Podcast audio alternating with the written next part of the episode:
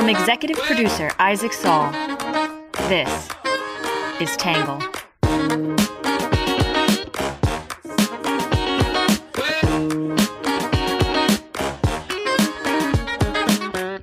Good morning, good afternoon, and good evening, and welcome to the Tangle Podcast, the place we get views from across the political spectrum, some independent thinking without all that hysterical nonsense you find everywhere else.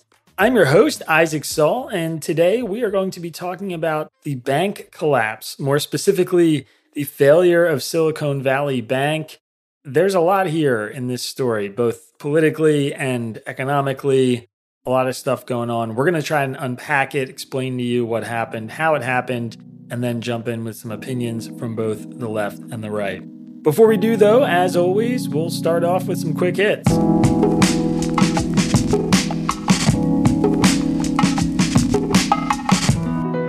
First up, the Consumer Price Index increased six percent in February compared to a year ago, down from six point four percent in January and about what economists expected. The inflation index rose about zero point four percent on a monthly basis. Number two, the Biden administration approved an oil drilling project in Alaska while also issuing a rule restricting drilling on sixteen million other acres of the National Petroleum Reserve. Number three, Meta, the owner of Facebook and Instagram, is planning to lay off another ten thousand employees after cutting some eleven thousand employees in November. Number four, Senate Minority Leader Mitch McConnell, the Republican from Kentucky, was discharged from the hospital yesterday after a fall last week. He will spend some time in an inpatient rehabilitation facility. Number five, Russia signaled a willingness to extend its grain exportation from the Black Sea for sixty more days. Separately, the first arrest warrants from the International Criminal Court are being prepared against Russian officials over alleged war crimes in Ukraine.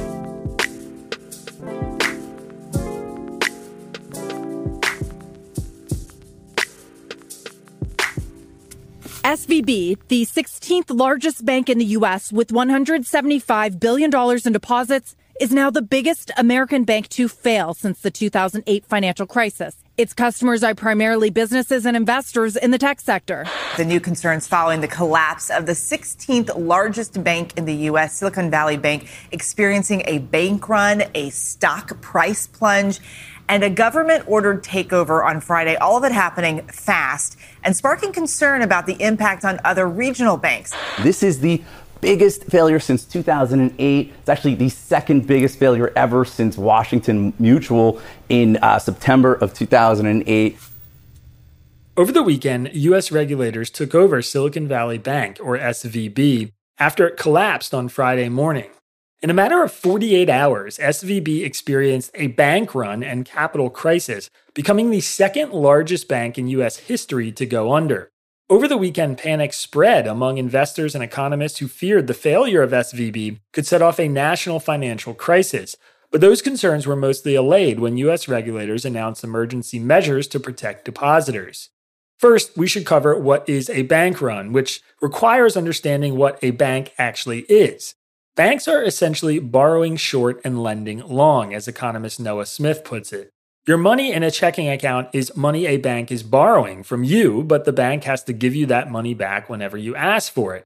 Banks use that capital to invest in long-term assets by offering other customers things like loans or mortgages, which earn high returns but can't be quickly liquidated into cash.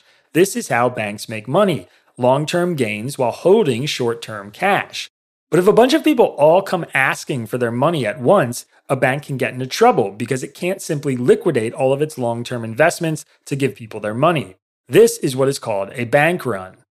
So, what is unusual here? Well, S V B was a Federal Deposit Insurance Corporation insured bank, or F D I C insured bank, which means that every depository account was insured for up to two hundred fifty thousand dollars.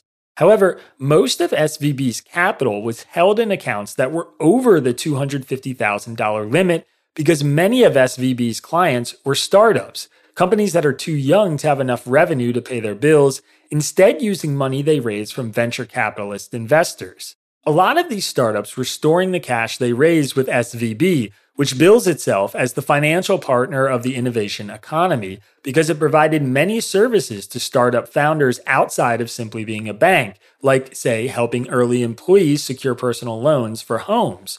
Over the years, S V B has been pretty successful because so much venture capital money has been flowing to startups, due in part to a long span of historically low interest rates.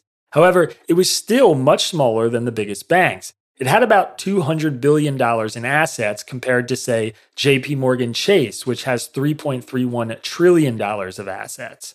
So what happened? Well, in a single day, about forty-two billion dollars of that two hundred billion dollars in assets was withdrawn.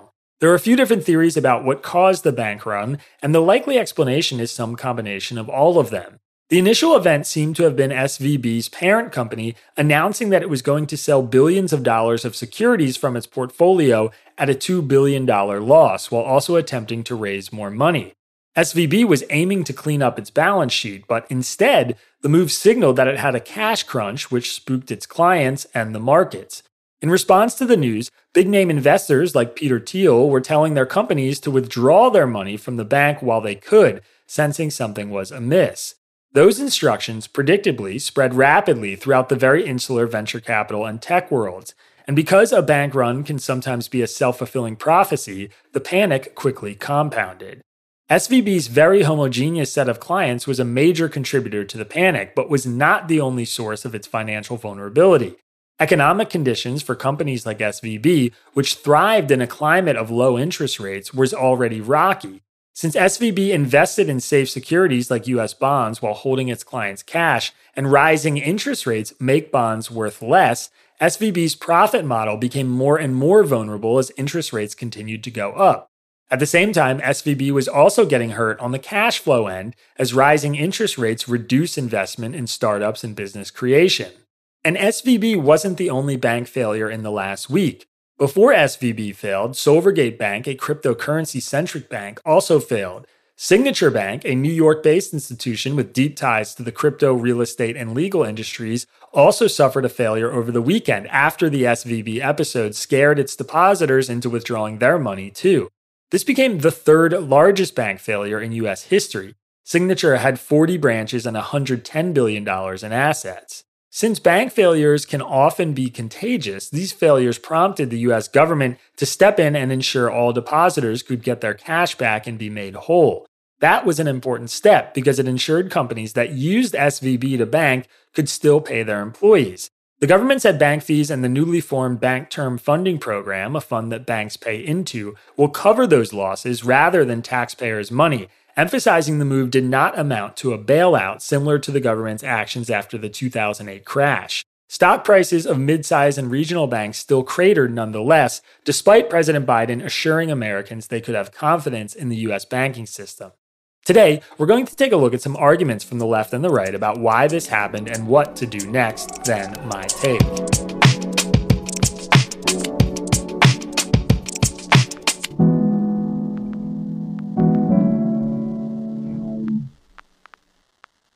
With Kizik Hands Free Shoes, motion sounds something like this. Kizik helps you experience the magic of motion. With over two hundred patents and easy-on, easy-off technology, you'll never have to touch your shoes again. There are hundreds of styles and colors, plus a squish like nothing you've ever felt. For a limited time, get a free pair of socks with your first order at kizik.com slash socks.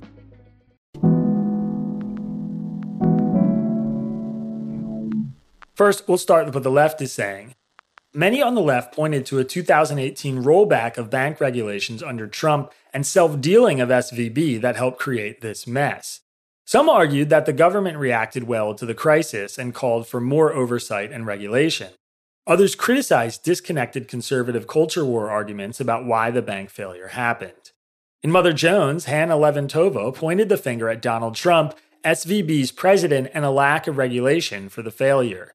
This precarious scenario may not have been the case were it not for the work of S V B's president, Greg Becker, who eight years ago asked the Senate committee to relax regulations that would soon be applied to his own bank, Levintova wrote. His appearance kicked off a half a million dollar lobbying effort that led to a bill signed by then-President Donald Trump undoing regulations precisely as S V B and other banks had asked for. At the twenty fifteen Senate hearing, Becker had his sights set on chipping away at a portion of the Dodd-Frank Act, the sweeping Wall Street reform bill passed in the wake of the two thousand eight financial crisis. A key rule in the law required that too big to fail banks, which Dodd-Frank defined as those with more than fifty billion dollars in assets, undergo stricter oversight, including higher capital ratio requirements designed to shore up the bank's ability to withstand financial shocks. Becker, along with several other banking executives, asked senators to raise the threshold for banks that should be subject to this expanded level of supervision from fifty billion dollars in assets, a milestone his bank was quickly approaching, to two hundred fifty billion dollars, Levintova said. His testimony explained that the stricter risk checks would needlessly cost his bank millions, diverting resources from their ability to lend to small and growing businesses that are job creation engines. Following the hearing and three years of S V B lobbying lawmakers, Becker got his wish. In two thousand eighteen, Trump signed a bill into law raising the threshold for stricter bank oversight to two hundred fifty billion dollars in assets. In C N N, Daryl Duffy said, despite the failure, this isn't likely to morph into a larger crisis. Yes, there were failures of risk management and regulatory supervision, and there are likely some other banks whose balance sheets have been similarly weakened by the rapid increases in interest rates, which dramatically diminish the value of treasuries and mortgage-backed securities. According to F D I C Chair Martin Grunberg last week, banks have yet to recognize about six hundred twenty billion dollars of losses in market value caused by rising interest rates, Duffy said. Since the collapse of the Lehman Brothers in two thousand eight, the largest U S banks have been forced by regulators to be much more resilient. They also rely far more heavily than S V B on retail depositors, who tend to have a greater share of their deposits covered by F D I C insurance and are less prone to run at the first sign of trouble. Of more immediate concern is the potentially systemic impact this will have on the tech sector, which has already seen mass layoffs and investments shrivel up in recent months. Close to half of all listed U S venture-backed tech and healthcare firms were S V B customers, and many of those companies were racing to line up funds to make payroll in the aftermath of the collapse, he said. If a large fraction cannot survive, then it is in the U S government's own interest to step in. It can do that in a number of ways. The S V B catastrophe could, for example, serve as a catalyst for the government to establish a new domestic industrial development bank, as proposed by Senator Chris Coons, which could provide bridge loans to the tech industry. For some tech startups, the Small Business Administration could step in with emergency loans, as was done when COVID hit in March twenty twenty. In The Atlantic, David Graham criticized some conservatives who were blaming wokeness for S V B's failure. A financial panic like the one that struck several U S banks over the past few days presents a dilemma for the committed partisan. You don't want to side with the failed Silicon Valley Bank and other collapsing institutions and come across as coddling the rich, but you also don't want to root for the bank to fail and end up being a cheerleader for broader economic collapse, Graham said. This is especially tricky for Republicans, who spent the weekend looking for a way to criticize President Joe Biden's handling of the crisis, even as they waited to see what his handling of the crisis would be. But a few prominent Republicans found a third way: blame it all on wokeness. I mean, this bank, they're so concerned with D E I and politics and all kinds of stuff. I think that really diverted from them focusing on their core mission, said Florida Governor and presumptive presidential candidate Ron DeSantis. This is a clever maneuver, sidestepping messy questions about whether and how to rescue the failing banks by instead attaching the panic to an existing narrative about wokeness in the Democratic Party.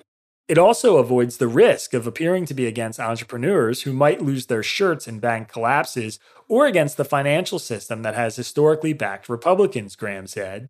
The only flaw is that the line of attack makes no sense. In reality, Silicon Valley Bank failed because it made some bad business bets. It invested deposits in long-term assets, such as treasury bonds. As the Federal Reserve raised interest rates, those investments lost value while simultaneously squeezing many of the depositors. The result was a bank run, complete with lines outside branches.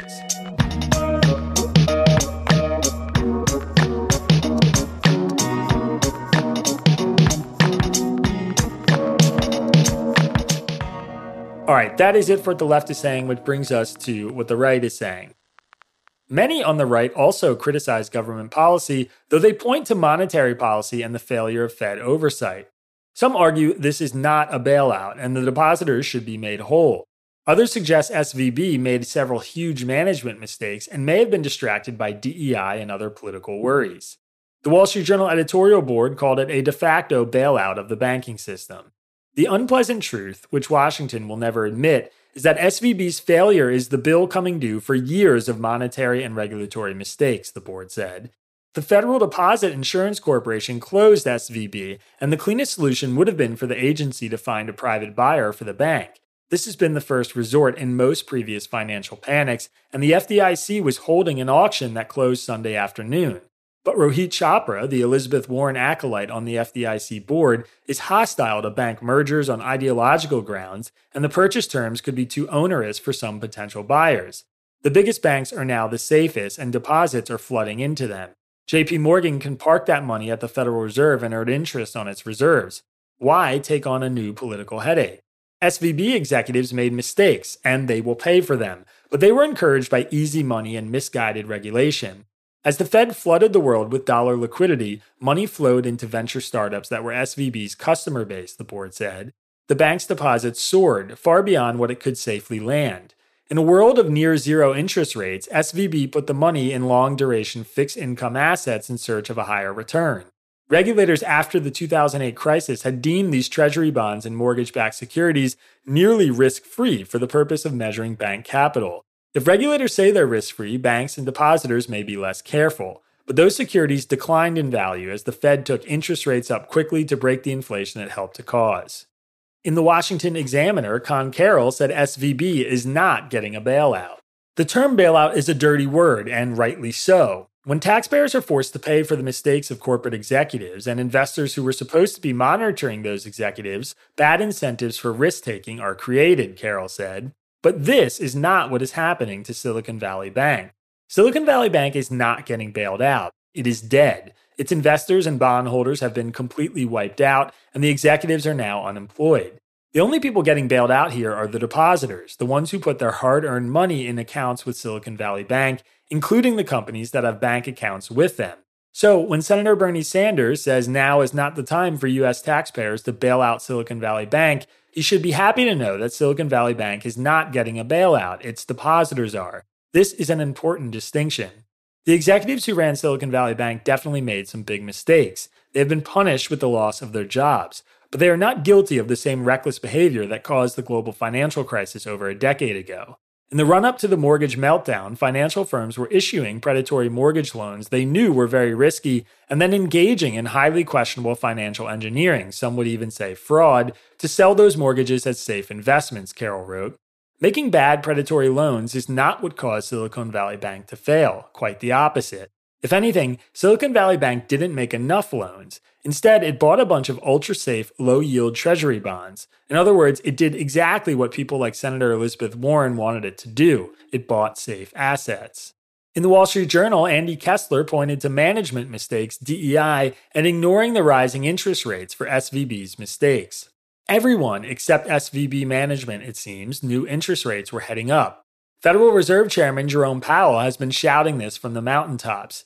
Yet S V B froze and kept business as usual, borrowing short-term from depositors and lending long-term without any interest rate hedging, Kessler said. The bear market started in January twenty twenty-two, fourteen months ago. Surely it shouldn't have taken more than a year for management at S V B to figure out that credit would tighten and the I P O market would dry up. Was there regulatory failure? Perhaps. S V B was regulated like a bank but looked more like a money market fund. Then there's this. In its proxy statement, S V B notes that besides ninety-one percent of their board being independent and forty-five percent women, they also have one black, one L G B T Q plus, and two veterans. I'm not saying twelve white men would have avoided this mess, but the company may have been distracted by diversity demands, he said. Management screwed up interest rates, underestimated customer withdrawals, hired the wrong people, and failed to sell equity. You're really only allowed one mistake, more proved fatal. Was management hubristic, delusional, or incompetent? Sometimes there's no difference.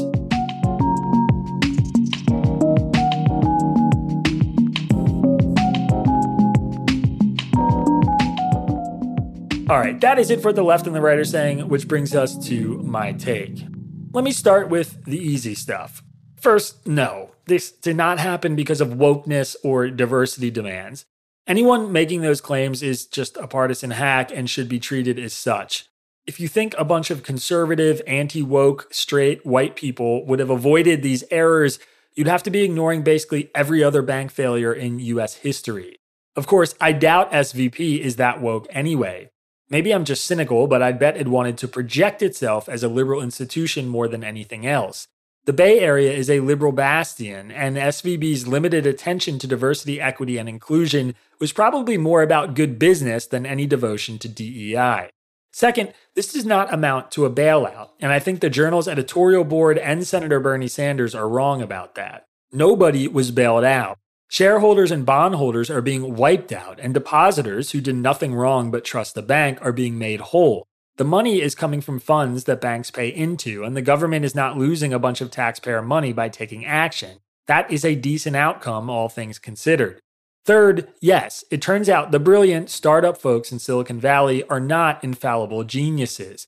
The tech sector has enjoyed so much positive press, so much hedonistic self-congratulation. Remember when they were legitimately rallying around calls to secede? We somehow seem to believe everyone in the Bay Area is operating on a different wavelength than the rest of us. It turns out, if you look closely, the tech sector is actually having a rough run. They're in a wave of layoffs, facing huge crypto instability, struggling to hit profit expectations, and now we're seeing what happens when a bunch of low-interest, essentially free money starts to dry up. Things are likely just going to get worse. What is interesting, and perhaps most frightening about this entire episode, it's just how wrong all the smartest people in the room seem to have been, and that goes for folks on both sides of the political aisle.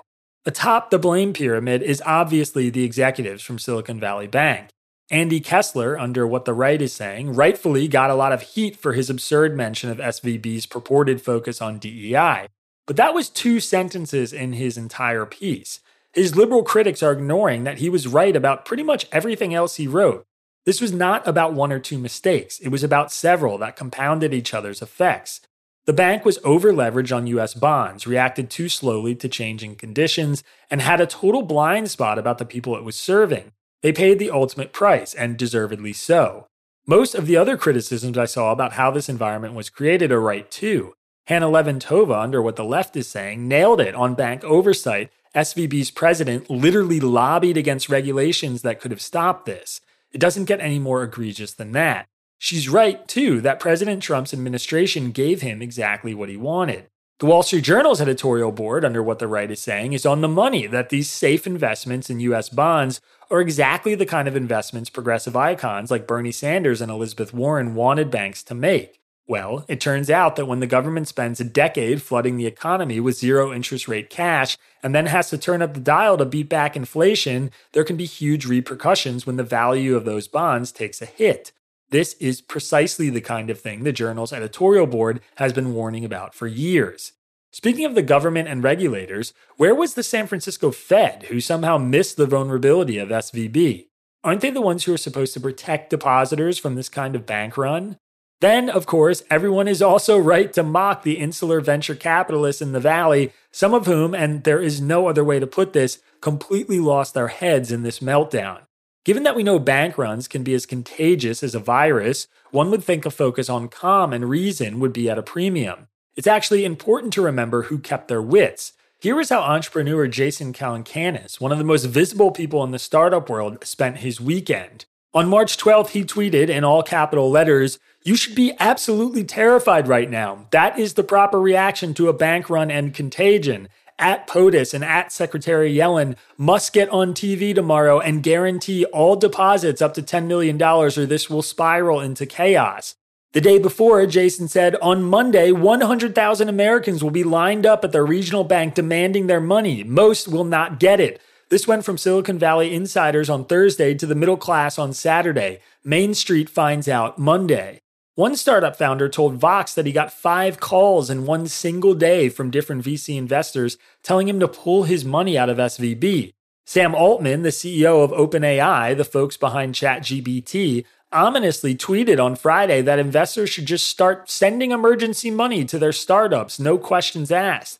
Venture capitalist Matt Harris summed up my reaction nicely when he said, "Looking forward to the tweets from V Cs who sparked this bank congratulating themselves on their prescience." A lot of people got a lot wrong. For now, the good news is that the tide of bank failure seemed to have momentarily slowed, and there isn't reason for any kind of major panic. Larger and more concerning might be the takeaway from writers like Will Gott Sagan, who said that Silicon Valley, briefly the engine driving the U S economy, is seemingly just a house of cards. For our sake, I hope he's wrong, but it's hard to be confident when everyone in the system, the regulators, the bank executives, the Silicon Valley smarties, and the venture capitalists, seem to have gotten so much of this so wrong.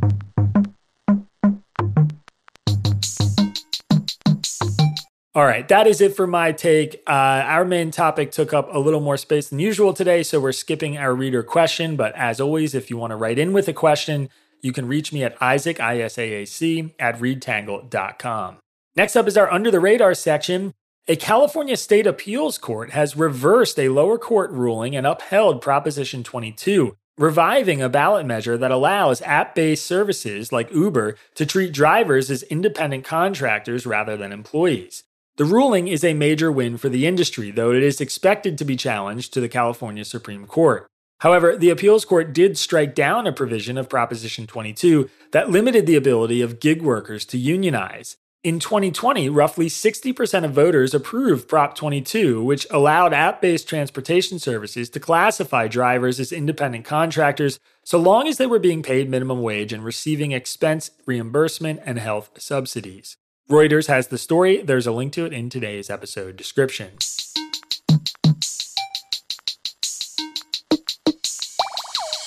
All right, next up is our numbers section. S V B's rank in size of assets among all U S banks was sixteenth. The amount of value S V B lost in just twenty-four hours was one hundred sixty billion dollars. The amount of company stock S V B C E O Greg Becker sold two weeks before the firm disclosed its extensive losses was three point six million dollars. The amount of assets S V B had at the time of its failure was two hundred nine billion dollars. The amount of deposits S V B had at the time of its failure was one hundred seventy-five point four billion dollars. All right, and last but not least, our Have a Nice Day section. A new research paper in the journal Nature Human Behavior suggests party loyalty and partisan motivation may be interfering less with Americans' thinking than previously believed. The study, done by M I T behavioral researchers, suggests both Democrats and Republicans are more open to being challenged than previously thought. Our results are clear and unequivocal. Learning the in-party leader's position on an issue certainly did influence partisans' attitudes, but it did not cause the partisans to ignore or discount arguments and evidence that ran counter to the leader's position, David Rand, who was involved in the study, said. That's good news for Tangle. You can read more about the study with a link in today's episode description. All right, everybody, that is it for today's podcast. Hope everybody is doing well and your cash is secure in your local bank. Please don't freak out and go withdraw it. We'll be right back here, same time tomorrow. Have a good one. Peace. Our podcast is written by me, Isaac Saul, and edited by Zosha Warpeha. Our script is edited by Sean Brady, Ari Weitzman, and Bailey Saul. Shout out to our interns, Audrey Moorhead and Watkins Kelly, and our social media manager, Magdalena Bukova, who created our podcast logo. Music for the podcast was produced by Diet seventy-five. For more from Tangle, check out our website at w w w dot read tangle dot com.